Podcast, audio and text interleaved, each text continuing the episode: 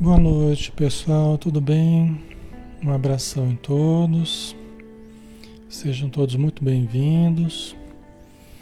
Vamos iniciar né, o estudo da noite, preparar nosso ambiente através da oração, né, como a gente faz sempre, pedindo o auxílio de todos. Né? Vamos todos então fecharmos os olhos e vamos nos interiorizar esquecendo um pouco o mundo de fora e voltando-nos para o mundo de dentro, onde a presença divina está com maior intensidade no nosso íntimo, lembrando as palavras de Jesus quando nos disse que o reino de Deus está em vós. Então, Senhor, que possamos fazer crescer, possamos detectar e desenvolver no reino do nosso Pai, um reino de harmonia, de paz, de luz, dentro dos nossos corações, da nossa alma, da nossa mente, vibrando em cada célula do nosso corpo, em cada célula do perispírito, em cada sentimento e cada palavra que nós expressarmos. Ajuda-nos, Senhor Jesus, envolvendo-nos a todos, a humanidade, todo o nosso planeta azul, envolvendo todos os povos, todos os governantes, todos os que detêm o poder, que detêm as condições de influenciar as massas, de gerar benefícios, de proporcionar a melhora da população. E abençoa todos os irmãos e humanidade que estão sofrendo neste momento. Abençoa todas as organizações voltadas ao bem, para que se fortaleçam e cresçam a cada dia mais. Para que todos aqueles de boa vontade possam sintonizar a cada dia mais e mais contigo e possam estruturar um planeta novo, com realizações novas, com relações novas, em que a pauta seja sempre o amor e o bem para todos. Abençoa, Senhor, o nosso estudo, abençoa todos os espíritos que estão nos ajudando e que estão também recebendo o auxílio. Sabemos que quando oramos, todo o nosso entorno se beneficia. Quando oramos, um apartamento, todo o prédio se ilumina. Quando oramos nos nossos lares, todo o quarteirão se ilumina. Então ajuda-nos, Senhor, para que a nossa oração de todos nós juntos, possamos também gerar uma grande luz que auxilie, que ampare e que ilumine o caminho de tantos quantos estão desorientados. E que teu amor esteja sempre conosco. Que assim seja.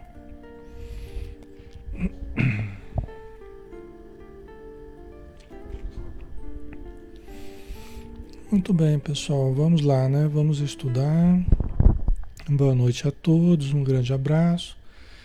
Vamos dar sequência ao estudo que nós realizamos todas as quintas-feiras, que é o livro Ser Consciente, de Joana de Ângeles, e através da mediunidade de Divaldo Pereira Franco. É um livro de psicologia transpessoal na visão espírita. Faz parte de uma coleção que Joana de Ângeles enviou, né, psicografou através de Divaldo.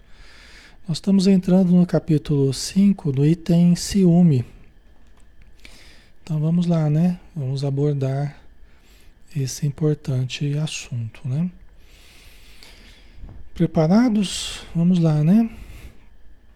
Tipificando insegurança psicológica e desconfiança sistemática.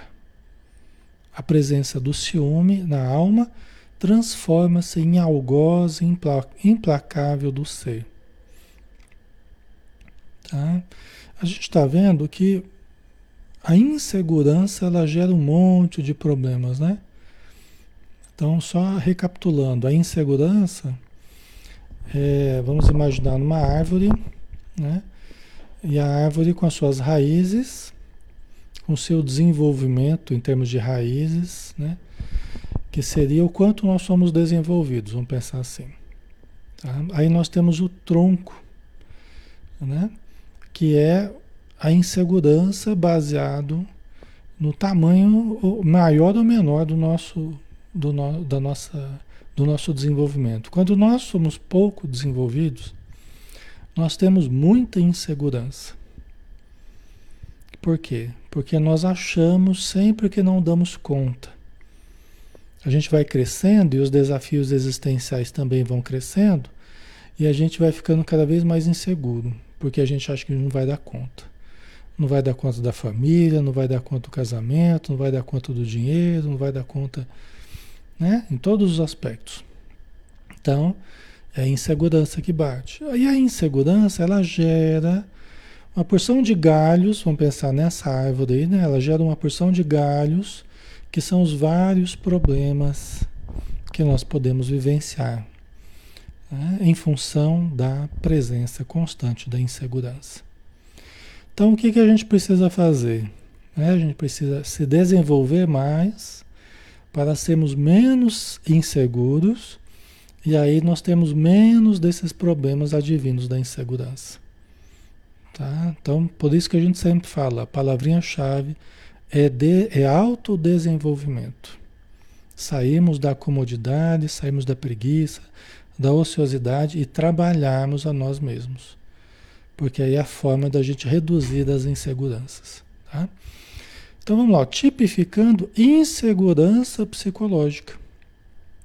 O ciúme, né? Que é característico das pessoas inseguras, né? É, a insegurança psicológica e desconfiança sistemática. Tá? Então, no caso do ciúme, você tem insegurança psicológica e desconfiança sistemática. Você desconfia é, constantemente a respeito da sua capacidade de manter a relação com uma determinada pessoa. Porque você sempre acha que vai surgir alguém que vai tirar daquela pessoa de você. Qualquer pessoa é um potencial concorrente seu e com capacidade de tirar a pessoa de você. Porque você não tem qualidades e todo mundo tem as suas qualidades e você não tem. Tô falando, não estou falando que isso é real, estou falando que é o modo como a pessoa se percebe. No íntimo, ela não se conhece e não se ama. Não detecta os potenciais que tem. Então ela está sempre com medo de perder o seu parceiro, a sua parceira, para alguém que tenha mais qualidades que ela. Certo? Ok. O Túlio, o ciúme doentio é fruto de grande insegurança. Exatamente, é isso mesmo. É o que ela está dizendo aqui, né? É. E a presença do ciúme, crescendo nesse terreno fértil da insegurança, é, transforma-se em algoz implacável do ser, né? em verdugo, né? algoz, aquele que vai nos machucar, aquele que vai nos, nos prejudicar de forma implacável, né? se a gente deixar, se a gente se a gente deixar crescer, né? Se instalar o ciúme em nós, tá? Ok? O paciente, né? A pessoa que lhe tomba nas malhas, estertora, agoniza, né? Esse seria o, o sinônimo, isso, agoniza, né? Estertora em suspeitas e, e verdades que nunca encontram apoio nem reconforto então a pessoa que vai se deixando envolver pelo ciúme, ele vai eh, se envolvendo em suspeitas, vai deixando crescer suspeitas e verdades que nunca encontram apoio nem reconforto. Né? Por quê? Porque é algo que ele vive dentro dele e vai construindo num modo de ver as coisas distorcido. E aqui nós estamos falando do processo eminentemente doentio, eminentemente patológico. Tem pessoas que têm uma ação irregular mesmo, uma conduta irregular e acaba é, é, agindo de forma irregular, né, afetivamente, é, e acaba deixando o outro enciumado, deixando. Tem. Tem. E até com razão. Por quê? Porque às vezes está mantendo um comportamento irregular. Ou a esposa, ou o marido, né? Mantendo a infidelidade, mantendo situações. Aí vai gerando dificuldades para o outro, né? Isso tem. Só que não é bem esse caso. Aqui nós estamos falando de um ciúme patológico, doentio, que não encontra apoio na verdade. É aquilo que a pessoa só vai construindo dentro dela sem apoio nos fatos, na verdade. Né? Vocês entendem? Aqui é essa situação real, real né, do, do ciúme, sem que encontre realmente a, a situação irregular do seu parceiro. Porque não está tendo uma ação irregular, só na mente do ciumento, aqui no caso. Tá? Certo? Ok, pessoal? É lógico que para o ciumento, qualquer coisa do outro vai dar, vai dar motivo. Né? Então é uma linha tênue, né? É uma linha bem tênue que cada um vai ter que achar, não tem jeito, não tem fórmulas assim, né, da gente passar para vocês. É cada um que vai ter que se autoanalisar. É uma linha tênue entre o equilíbrio e o desequilíbrio. E até entre o ciúme que há, de fato, está acontecendo mesmo alguma coisa, está tendo uma situação irregular, e aquele ciúme que é totalmente despropositado. Isso aí é uma linha tênue que cada um vai ter que se conhecer, se analisar, isso é ao longo do tempo. Tá? Será que eu estou exagerando? Será que não? Né? Isso aí é, um, é, um, é, um, é uma observação que cada um vai ter que fazer. Porque para o ciumento, o ciumento que nós estamos tratando aqui, qualquer coisa que o outro faz é motivo. Qualquer coisa que o outro faça é motivo. Entendeu? Às vezes a pessoa pode não estar tá olhando para alguém, não estar tá olhando para só por virar o rosto numa situação. Pronto, você estava olhando para fulano. já vira, já vira uma confusão. Né? E às vezes situação que a pessoa não estava olhando para ninguém, né? num bar, num restaurante, num, né? mas porque o outro está colocando muita ideia na, na cabeça, está colocando muita dúvida, muita desconfiança, porque é muito inseguro. Tá? Então, isso é algo que vai, nós vamos ter que observar na nossa vida, na nossa conduta e também o outro, né, se realmente está havendo alguma situação ou não. Tá? Mas aqui no caso nós estamos é, é, conversando a respeito daquilo que é infundado. Tá? Ok. Certo? Atormentado pelo ego dominador, então, o que, que tem por detrás ali? O que, que tem na mente do, do ciumento? É desse ciumento que nós estamos falando, né? Existe o ego dominador, que é fruto da insegurança de quem não se conhece, não se ama e quer se projetar sobre o outro, quer dominar o outro, né? Para se realizar através da posse do outro. Certo? A pessoa está se projetando, está transferindo as suas frustrações, suas carências, né? a sua falta de auto-amor, ela está transferindo para a posse do outro.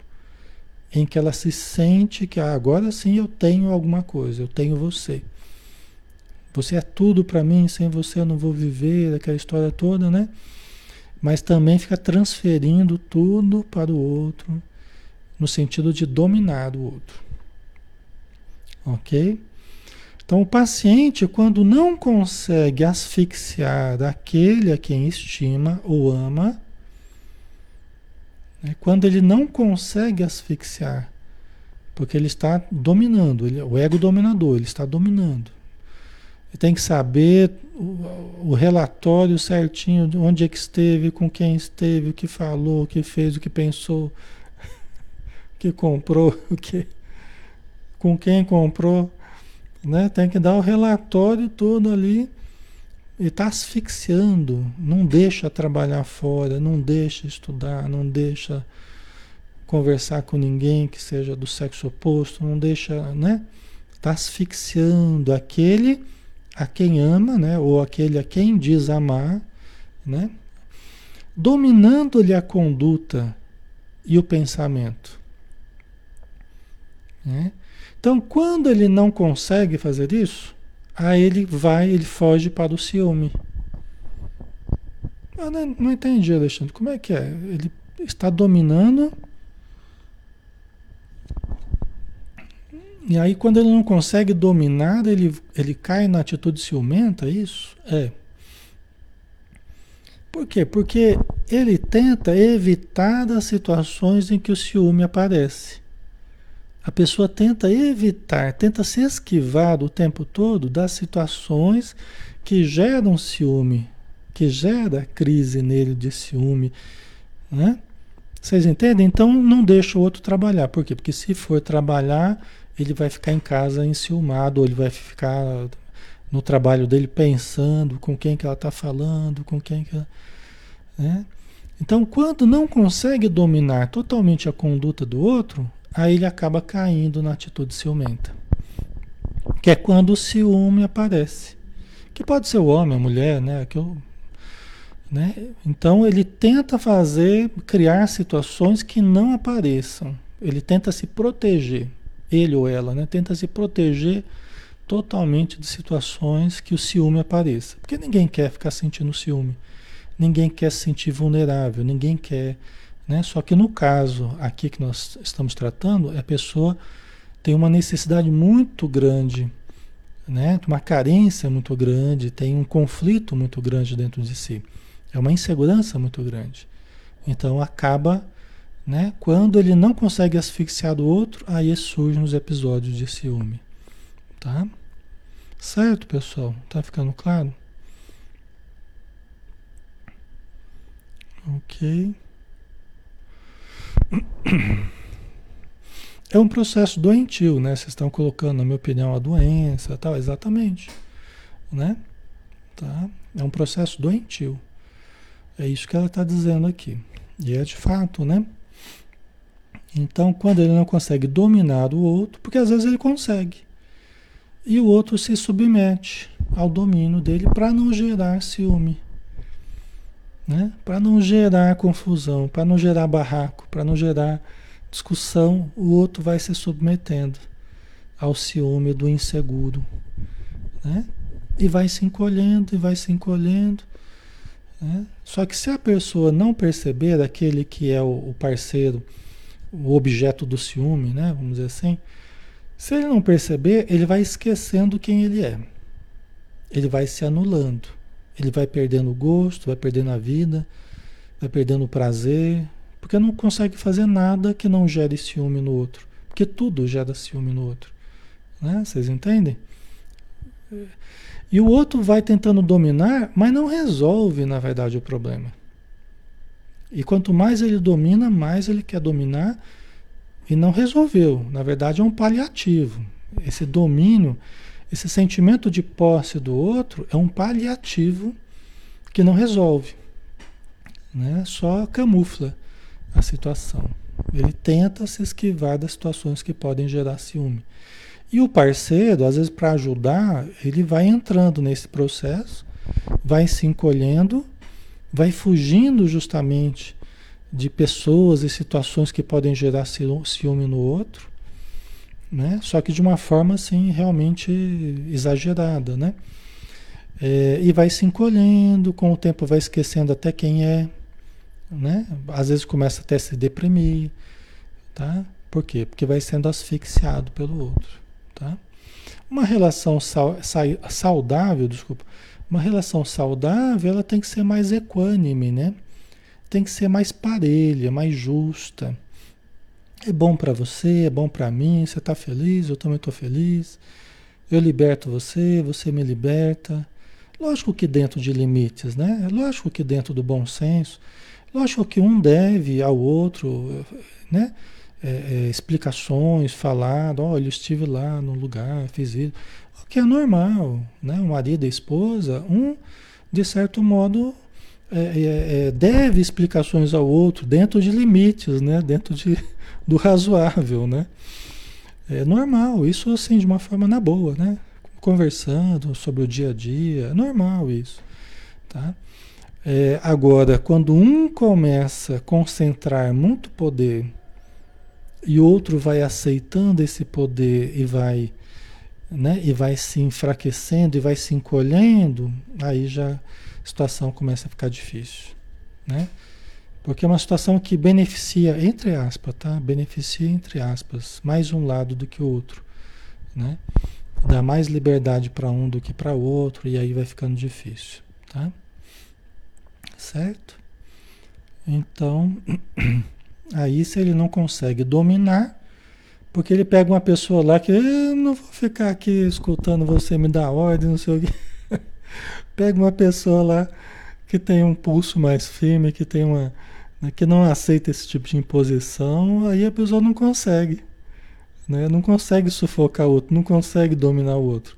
Isso é uma coisa que a gente tem que começar a fazer logo cedo, viu, na relação, porque direito adquirido depois é difícil de tirar, viu, pessoal? É, se não começar logo cedo na relação, você colocar um certo limite ali para a pessoa, depois fica difícil, viu? A pessoa acha que ela tem direito adquirido e depois para tirar esses direitos é, é complicado, né? Então, é, é, se a pessoa não se deixa dominar, se o outro não consegue dominar, aí ele acaba sentindo ciúme mesmo. Aí ele fica, né, tendo crises de ciúme porque o outro não se submete aos seus caprichos, né? Vamos dizer assim. Né? Então ele tem crises de ciúme, né, em cujo campo se homizia, né? Em cujo campo se homizia. Esse homiciar é, é criar inimizades, né? em cujo campo ele vai ficando inimigo, vai cultivando inimigos, né? a fim de entregar-se aos sofrimentos masoquistas. Porque todo mundo, para a pessoa, acaba sendo um adversário, um perigo, né? Então ele vai, ele está sempre olhando com, com, com receio, né? Para quem conversa com a sua parceira ou o seu parceiro, né? E isso, logicamente, gera sofrimentos masoquistas. Isso tudo é um, é um, um cultivo de sofrimentos masoquistas, né? O que, que é isso, sofrimentos masoquistas? É aquilo que a gente começa a se comprazer na dor.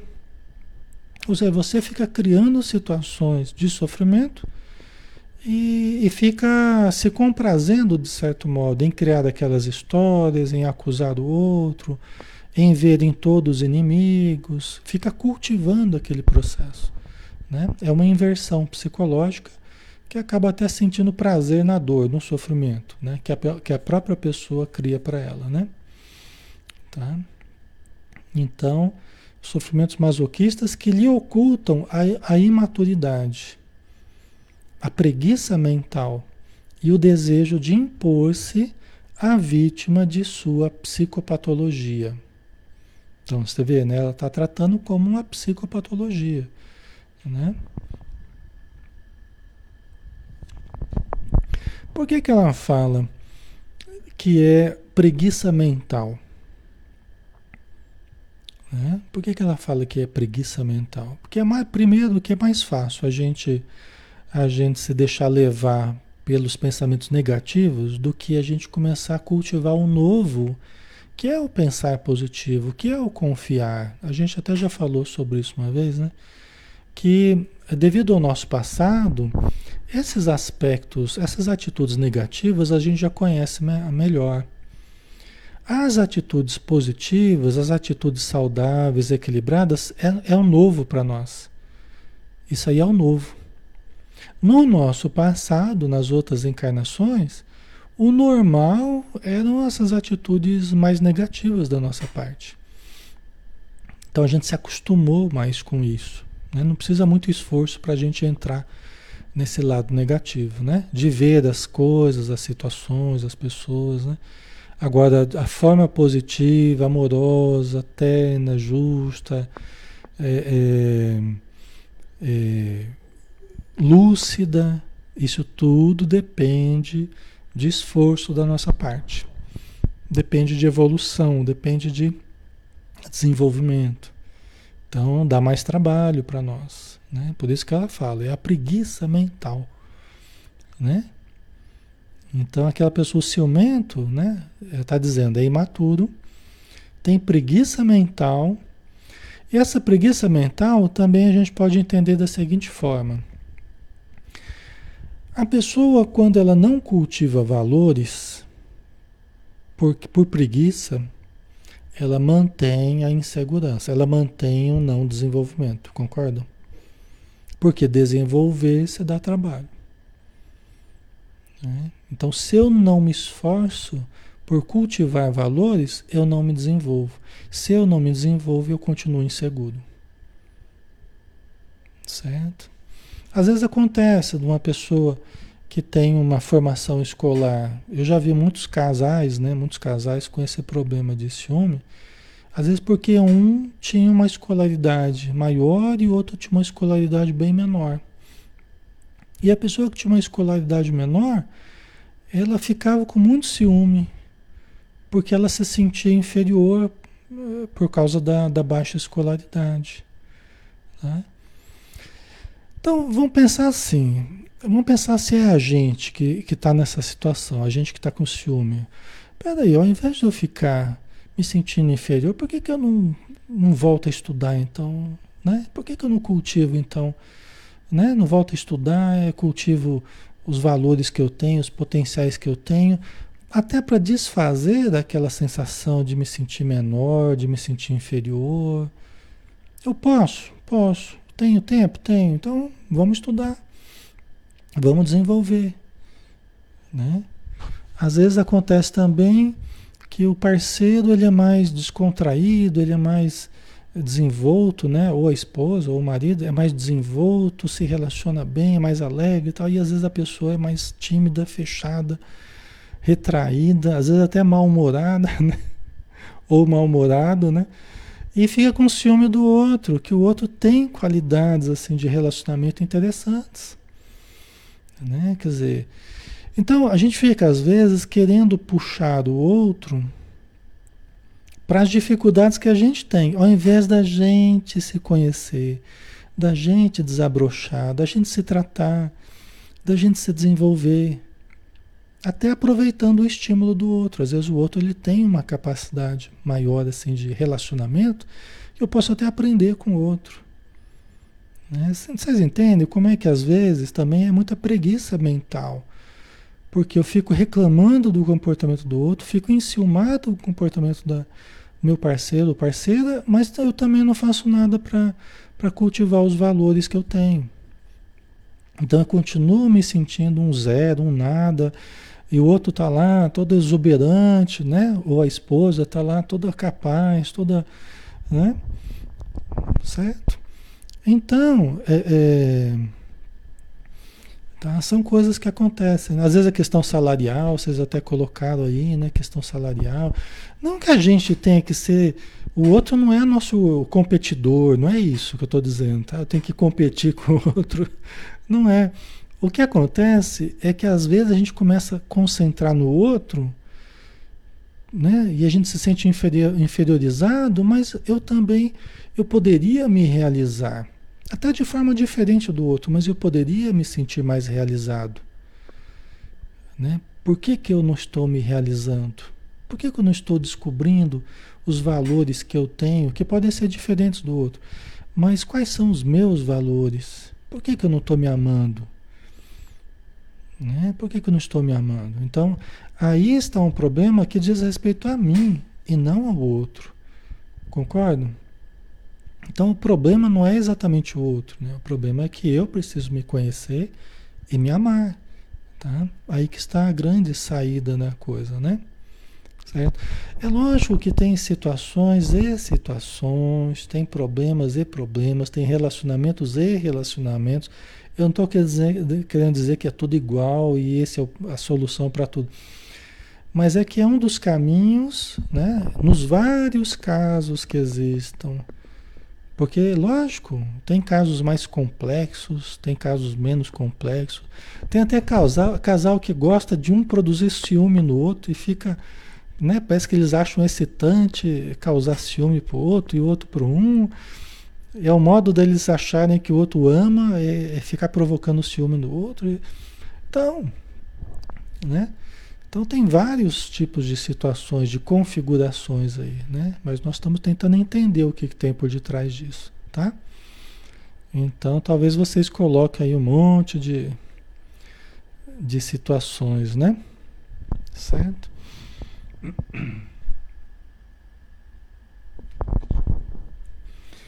Ok? Vamos lá, né? São experiências, né? São experiências afetivas, são aprendizados, né? São aprendizados. Às vezes, você sabe o que, que a gente encontra assim?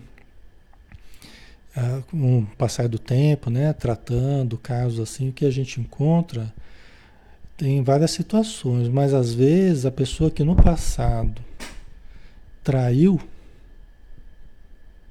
e sabe que traiu no passado, ela às vezes traiu bastante até, vamos dizer assim, né? Foi uma pessoa bastante infiel no passado, em outra encarnação. Aí renasce e às vezes a pessoa fica com medo que passe por aquilo que fez aos outros. Porque tudo ele pensa sob a ótica de quem trai. Na mente dele ficou essa distorção. Ele sempre pensa com pensamento de malícia. Às vezes a pessoa não está traindo, mas ela traz do passado aquela mente maliciosa que está sempre vendo no outro as projeções do seu inconsciente. Aí fica com medo de sofrer no presente aquilo que fez para alguém ou para outras pessoas. É uma das situações que ocorrem. Tá? É uma coisa, né? Da gente pensar, né? E essa pessoa que sente muito ciúme do outro, é mais propenso, inclusive, a trair. Justamente por causa desse fenômeno que eu falei, né? De projeção dos conteúdos do seu inconsciente, pela essa visão que ela já tem, que essa pessoa já tem, essa malícia que já tem, né? o que denota que tem alguma coisa ali no inconsciente que já está apontando para esse caminho. Né? Então a gente percebe isso ao longo do tempo, né? que há uma grande uma grande possibilidade. A pessoa que mais tem ciúme é uma grande possibilidade que ela venha atrair. Tá? Não é que é assim, mas é que há uma possibilidade. Tá?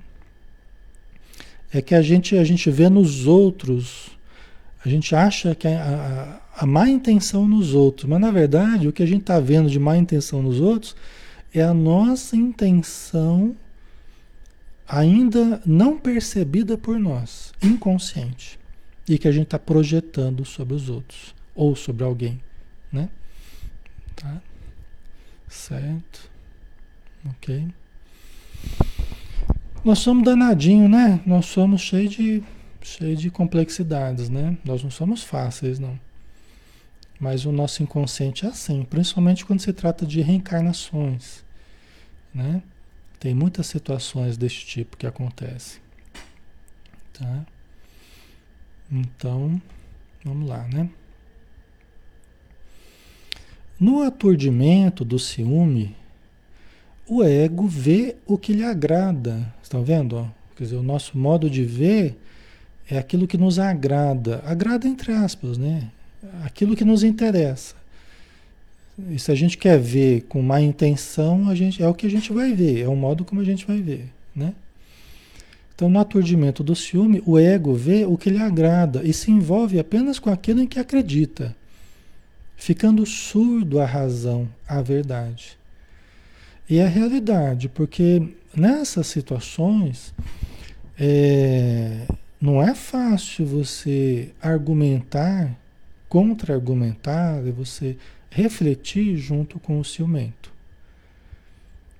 Por quê? Porque ele enxerga de um certo modo, ele sente de um certo modo, né? E ele tende a ver daquele modo, tende a pensar daquele modo, tá? E fica meio surdo às reflexões, olha, talvez não seja dessa forma, vamos analisar sobre outro aspecto, de um outro lado, né? Mas a pessoa vai construindo histórias dentro da sua mente e ela vai cultivando esses raciocínios, essas histórias, né?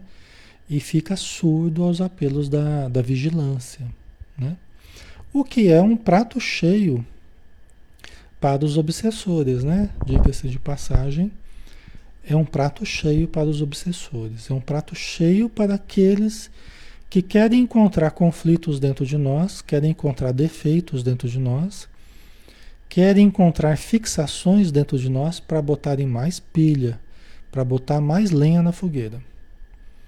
Porque eles usam o material que nós oferecemos.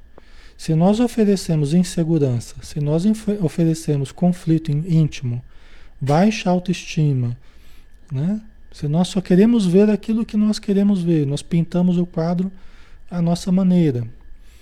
Aí eles usam, eles deitam e enrolam em cima de nós, os obsessores, tá? Certo?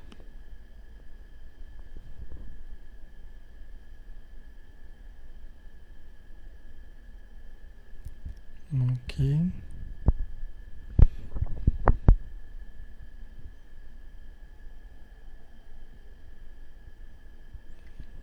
Ah, Rosane, né? quantos feminicídios por aí, fora de razão, né? É, é, o ciúme exacerbado, mas penso que existe uma relação muito forte com dívidas do passado. Será? O senhor poderia esclarecer? Sim, tem uma relação forte com dívidas do passado, né? É, por isso que são relações com, complexas, são relacionamentos complexos muitas vezes. E se tornam um relacionamento de amor e ódio, que não consegue se largar, mas também não consegue sair desse relacionamento patológico. É por quê? É porque já existiu muita coisa no passado. De um trair, o outro também trair, um abandonar, o outro se matar, o outro não sei o quê. Então, acabou se criando um relacionamento muito complexo. Que a mesma pessoa que é objeto de amor é objeto de dor. Assim, é de uma forma mais intensa. Tá? A mesma pessoa que foi objeto de amor também foi objeto de dor, de muito sofrimento, né? Então, muitos dos nossos relacionamentos aqui na Terra, eles são esses relacionamentos complexos em que você tem vontade de. tem aversão, tem vontade de se, de se afastar e ao mesmo tempo tem a vontade de estar com a pessoa. Amor e ódio, né? Essa coisa ambígua, né? Que em algum dia nós estruturamos isso. E hoje nós vivemos ainda os reflexos disso. Podemos viver os reflexos ainda desse tipo de, de relacionamento. Tá? Que se tornou complexo e, e, não é fácil de analisar. Não tem casos assim, casais que vocês olham assim, caramba, é difícil de entender esse casal, né? Porque até nessa, nessa vida a gente não consegue entender. Se a gente for se basear só na história dessa vida, você não consegue entender as atitudes. O quanto que um suporta do outro, o quanto que um faz para o outro, o quanto que um né, maltrata o outro e, e não se separam, né?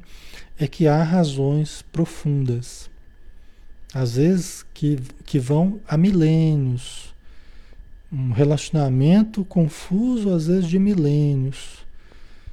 Já se encontraram em outros carnavais, já em outras, em outras encarnações, tá? E que hoje, mais uma vez, estão tentando aparar as arestas, estão tentando ajustar. Um se sente meio em dívida com o outro, o outro se sente meio cobrador do um, né? E se impõe sobre a pessoa. E tem muita coisa rolando aí no meio, tá? Ok? São relacionamentos complexos, né? Certo? O ciúme atenasa quem o experimenta e aquele que se lhe torna alvo, ou desculpa, alvo preferencial, né? O ciúme atenaz, atenazado é supliciado, suplício, né? Gera sofrimento. O ciúme gera sofrimento em quem experimenta. E, é, e aquele que se lhe torna alvo preferencial. E também naquele né, que se lhe torna alvo preferencial. Tá? Então, é, o ciúme ele gera muito sofrimento na pessoa que sente o ciúme e aquele que é objeto do ciúme. Tá? Por quê? Porque o ciumento ele, ele vai criar confusão, ele vai brigar, ele vai discutir, ele vai, ele não vai ficar quieto lá sentindo só o ciúme, né? Geralmente é assim, acaba criando situações constrangedoras, criando situações é, é, vexatórias em público, não é? Então, esse tipo de coisa, né? É muito difícil, né? O ciumento, inseguro dos próprios valores, olha aí, é uma pessoa que não se conhece e não se ama. É inseguro dos valores que tem. Né?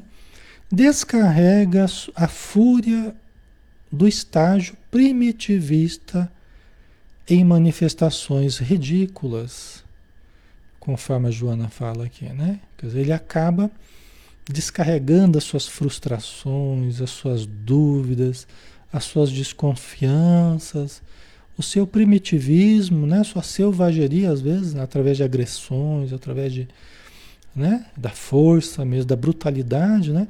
em manifestações ridículas. Porque desprovidas de lógica, desprovidas de, de, de sentido. Né? Qualquer pessoa sã perceberia a impropriedade de certas atitudes.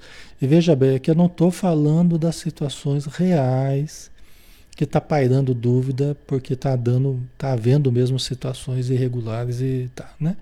Aqui voltamos a lembrar, nós estamos falando da situação que não está ocorrendo nada e que é só a pessoa está colocando coisas na cabeça, né?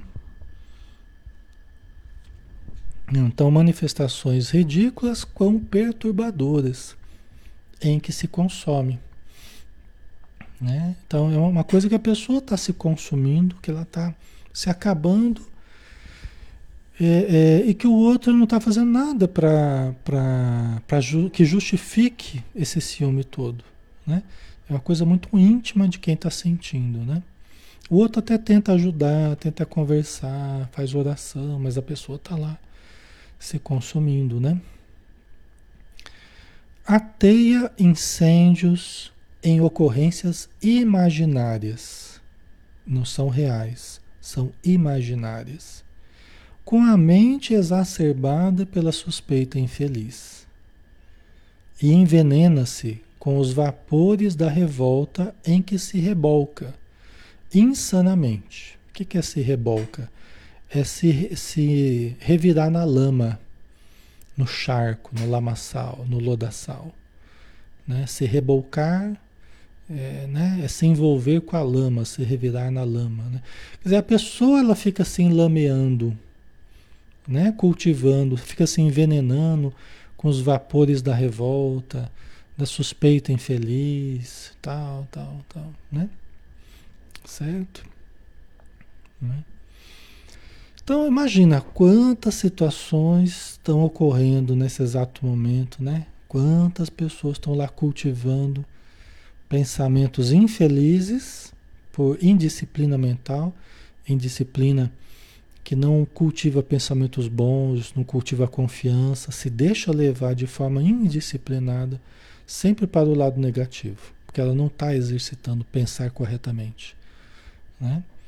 Numa relação, nós precisamos primeiro pensar corretamente, precisamos primeiro é, gastar todo o potencial que a gente tem de uma forma positiva. Nós não podemos partir da desconfiança, partir da dúvida, partir do medo de ser traído, partir nós não, não podemos entrar numa relação dessa forma.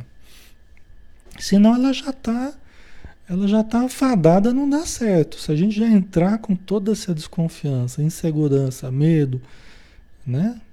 Aí já está fadado, porque quando a gente entra dessa forma, quando a gente fica, já está cultivando isso desde o começo, você favorece até para produzir essa situação. Por quê? Porque nós teremos, nós atraímos aquilo que a gente mentaliza. Se eu fico lá só cultivando ciúme, só desconfiança, eu acabo arremessando o outro para alguém. Eu acabo chamando a atenção do outro para alguém, para os outros. Não é uma estratégia interessante. Você acaba atraindo a situação que você teme, que você se fixa, concorda? Tudo que a gente se fixa, a gente passa a nutrir e a irradiar e a sintonizar. Por isso que essas coisas é, a gente precisa tratar, a gente precisa mudar o mais rápido possível. Até os medos patológicos que a gente tem, a gente precisa, a gente precisa dissolver esse medo. Por quê? Porque a gente atrai o objeto do medo. Porque fixando na mente aumenta a, a sintonia com situações assim. Tá? Certo, pessoal? Tá fazendo sentido para vocês, pessoal? É. Ok.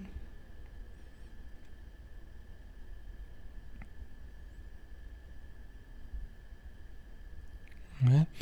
Esses são todos problemas nossos, né, pessoal? Problemas do ser humano. Todos nós temos, em maior nível ou menor, esses problemas. Tudo que ela fala aqui tem a ver com a gente. Vocês, um pouquinho de auto-observação, vocês vão perceber. Tudo tem a ver com a gente. Só que, às vezes, aquilo fica mais exacerbado. Às vezes a pessoa perdeu o emprego. Aí está em casa, não está trabalhando. Aí o outro está trabalhando. Aí ele já se sente inferior porque não está trabalhando, não está ganhando, né? Aí fica imaginando, aí já fica mais ocioso, fica imaginando o outro lá, né? Aí já é o campo que pode surgir o ciúme, né? Se desenvolver, tá? Então, tem situações que a gente está mais propenso ou menos propenso, tá? E aí a gente tem que estar tá ligado nesse, nesse conteúdo para a gente, ó, isso aqui está acontecendo, talvez o que, eu, o que a Joana está falando ali comigo, talvez eu esteja vivendo isso. Então, calma lá, talvez não seja o outro que está tendo uma ação é, leviana, que está sendo, não, talvez seja eu que estou meio paranoico. Eu que disparou a paranoia em mim aqui, disparou a insegurança, o ciúme né? E estão me influenciando para pensar dessa forma. Então, o que, que eu faço? Deixa eu fazer uma prece, deixa eu pensar, é, deixa eu ler um livro, escutar uma palestra. Quando vier um pensamento de dúvida, deixa eu cortar esse pensamento, entendeu? Eu vou assumindo as rédeas da coisa. Né? Não vou me entregando ao ciúme não vamos entregando a insegurança, a desconfiança. Porque isso aí vai crescendo, vai crescendo, vai crescendo, vai crescendo, que nem uma bola de neve, tá? Mas nós podemos cortar isso aí. Tá? Com, com, o mesmo que a gente faz com qualquer outro pensamento negativo, qualquer outro sentimento negativo que nós podemos estar sendo influenciados, nós temos que ir cortando. Não importa se a origem é minha ou de alguém que está perto de mim, o que importa é que é negativo. Negativo eu não quero. Negativo eu não quero. Mesmo que seja eu que esteja criando, ou alguém que está tentando me influenciar, ou os dois, eu não quero. Eu vou começar a cortar isso aí. Então eu vou assumindo as rédeas da minha mente, das minhas emoções, tá? E vou fazendo a minha desobsessão também, né? Tá? Então aqui a pessoa ateia incêndios, né? em ocorrências que só estão existindo na, na cabeça dele ou dela, né? Não está, não está tendo embasamento na realidade. Aí quando o outro chega em casa, depois de um dia de trabalho, então o parceiro que estava ciumento o dia inteiro já está todo armado, já está todo, né? Todo prevenido já para fazer a, a, revista, né? Cheirar, tocar, pegar no nos bolsos, procurar. E já às vezes eu começo até a brigar sem que o outro saiba do que o está acontecendo, né? Tá? Desviando-se das pessoas e ampliando o círculo de prevalência, desviando-se das pessoas, porque começa a se desviar das pessoas, vai cultivando inimizades, desconfianças, né? Todo mundo é é objeto da desconfiança, né, do ciumento. É, e aí ele vai aumentando o círculo, né, vai ampliando o círculo de prevalência da doença. Né? Ele vai aumentando a, amplitude do problema. Tá? O ciúme envolve objetos e posições, posses e valores que assumem uma importância alucinada. Quer dizer, pode não ser é, apenas uma pessoa, pode ser um objeto. Você tem ciúme daquele objeto, daquele carro, daquela posição, daquele cargo, daquela sala. Né? Então também tem, também envolve objetos e posições, né? Posses e valores que assumem uma importância alucinada. Por quê? Porque são as coisas que estão recebendo altas cotas de transferência das minhas frustrações, das minhas carências, dos meus conflitos, e eu estou depositando a minha realização naquele objeto que ganhou de importância, o carro, por exemplo. Aquilo ali, né? É a minha vida que está no carro ali, né? Ou a casa, né? Que assume uma importância alucinada para a pessoa, né? Ganhou um significado alucinado, né? Isolando o paciente nos sítios da angústia ou armando-o com instrumentos de agressão contra tudo e todos.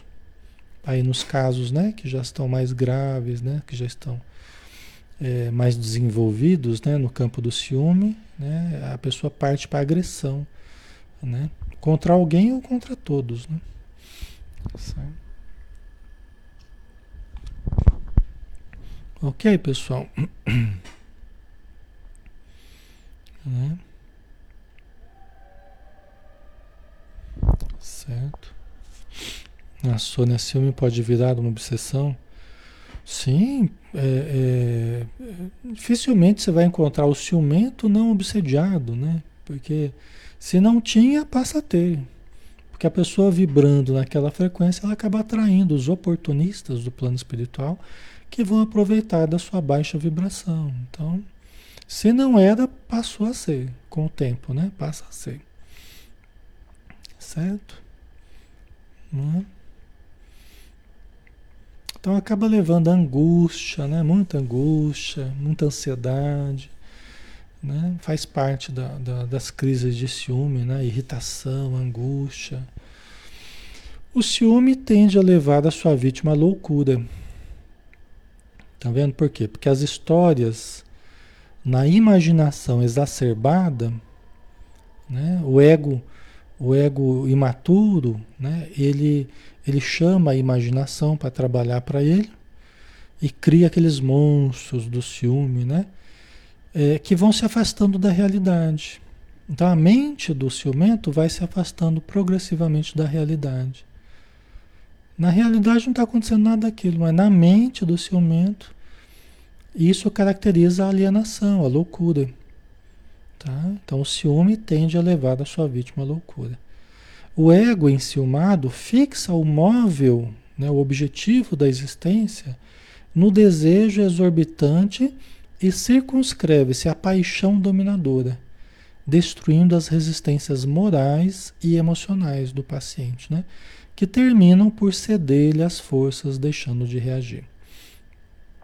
Né? Então, olha o tamanho do problema, né? A pessoa vai projetando sobre alguém ou sobre algo, né?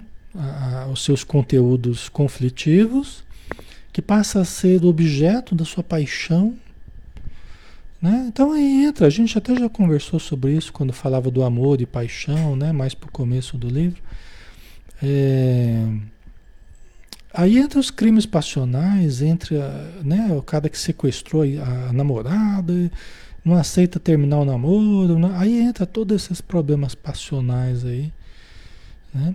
Que a pessoa ela ela ela fixa a sua identidade na posse de quem ele diz amar. Como é que é isso? Eu não sou ninguém sem ter você. Eu não sou. A minha identidade, quem eu sou? Eu não sou ninguém. Quando? Quando eu não tenho você. Eu não sou ninguém sem você. Ou seja, eu me identifico na posse do objeto amado. Eu só sou alguém com você. Não, tá errado, tá tudo errado. Nós somos alguém sim, mesmo sem o outro. Vocês entendem o equívoco da coisa? Sem você não tem porquê. Tem sim. Tem sim, porque a pessoa pode não querer ficar comigo e a minha vida prossegue. Então, sem você tem porquê sim. Eu tenho que buscar outros porquês, mas tem porquê sim. Eu tô acabando com o romantismo aqui, né? Mas, ai, ai. Mas é que esse romantismo que a gente está acostumado, né? Meio piegas assim, né? É esse romantismo meio equivocado. Esse romantismo meio equivocado, né? Certo? É da, das músicas sertanejas, né? Tô brincando aqui, né? Desculpa quem gosta de sertanejo aí, não quero ofender não, né? Mas é aquela coisa, aquela sofrência, aquela coisa, né? Você é tudo para mim, você, sem você não tem porquê, sem você não vou viver, aquela coisa assim, né? Entendeu?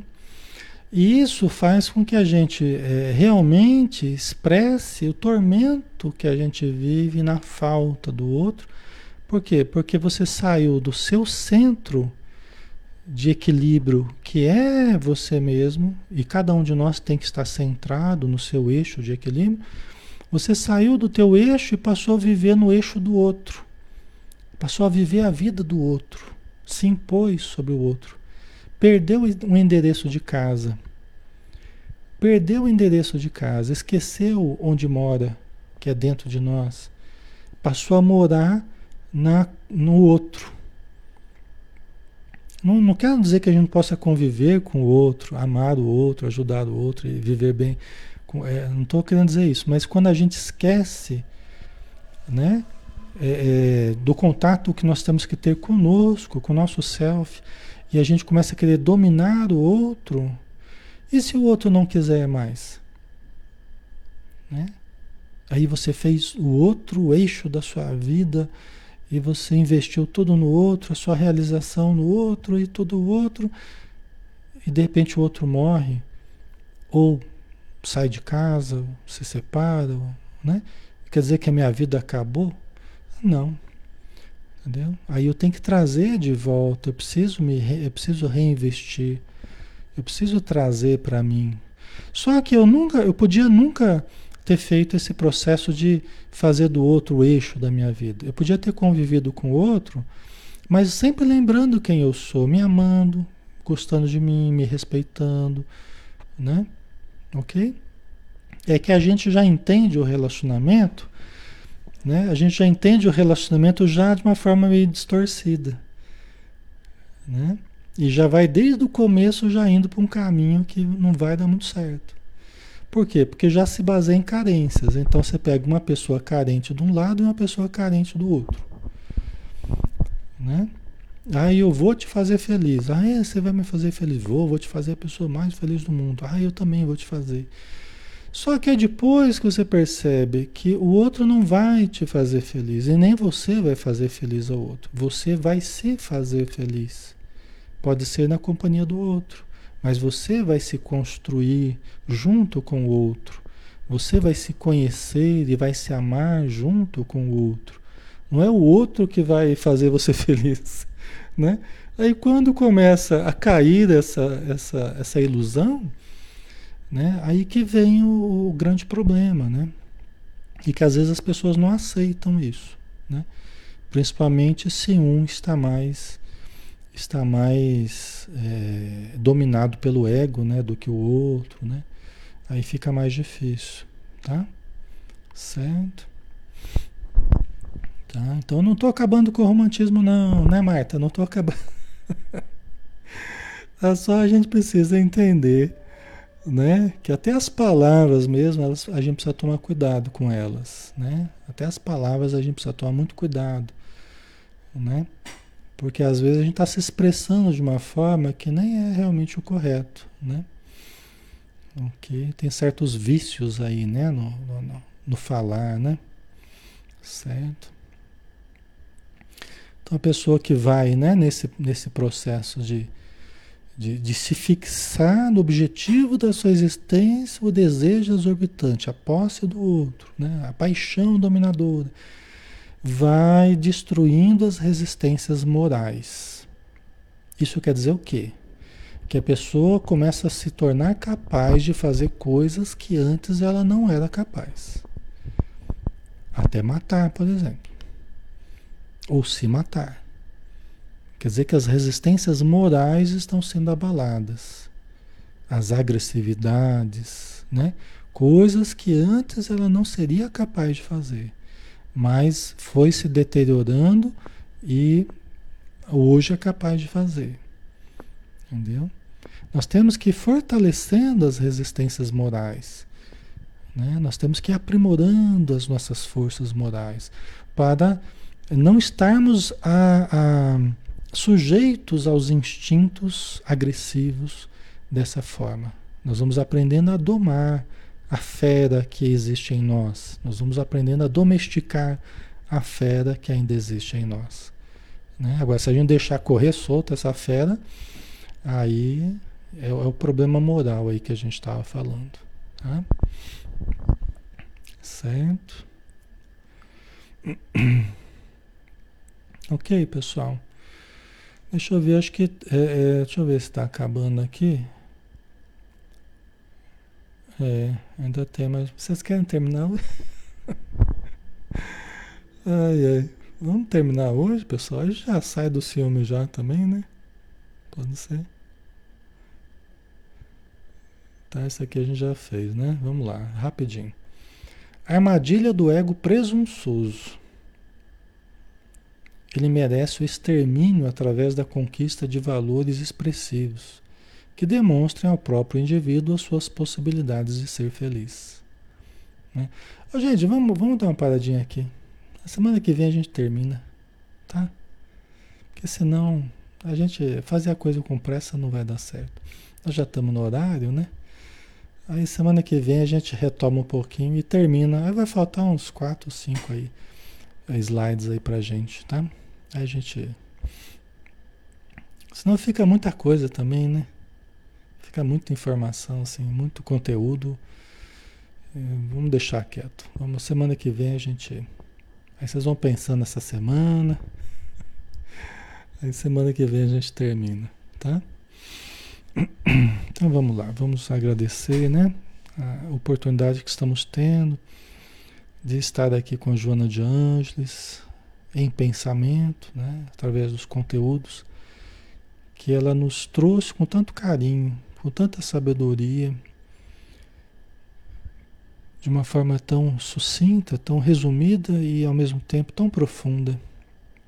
Então nós agradecemos à nobre mentora e que ela receba as nossas energias onde ela estiver, se no plano espiritual, se na terra, onde ela estiver, ela receba o nosso carinho, as nossas energias, a nossa gratidão.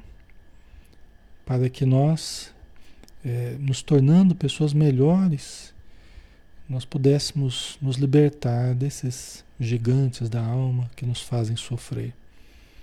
Descobrindo outros gigantes, que são o amor, a caridade, a confiança, a segurança, a paz interior, e que vão um dia nos planificar e planificar toda a humanidade. Obrigado por tudo e dispensa-nos na tua paz, Senhor. Que assim seja.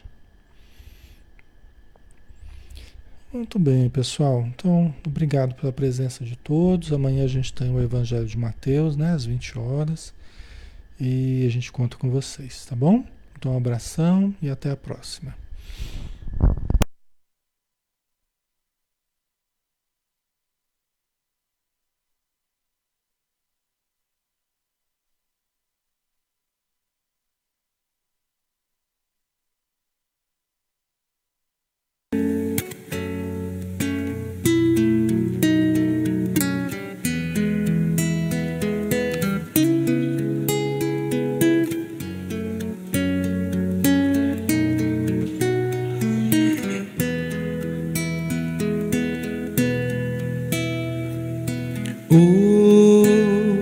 Hoje eu estou tão em paz comigo, parece até que não faz sentido o que eu tenho chorado, o que eu tenho sofrido. Hoje eu olhei o céu da minha janela, vi no meu coração a presença tão bela de Jesus sorrindo e dizendo para mim: Vem Deposita em minhas mãos todos os seus problemas. Levante esse olhar, não chore, não tema, não perca essa fé que você tem em mim. Quem vem a mim se alimenta do pão da vida. Quem segue meus passos não sente as feridas, tem a paz que eu dou, é feliz enfim. Senhor, perdoai meus pecados, me aceite ao seu lado, me deixe tocar esse manto sagrado e a graça que eu peço terei na sua luz. Senhor, quem sou eu para que entreis em minha morada? Mas um fio da sua luz numa telha quebrada ilumina uma vida para sempre, Jesus. Senhor, consolai os que choram, curai os que sofrem nas ruas, nos guetos nos becos escuros, na chuva, no frio, sem teto e sem pão. Piedade daqueles que pensam que a felicidade é riqueza, o poder, ser feliz na verdade é quem tem Jesus dentro do coração. Jesus Salvador, Jesus Salvador, Jesus Salvador, para sempre Jesus.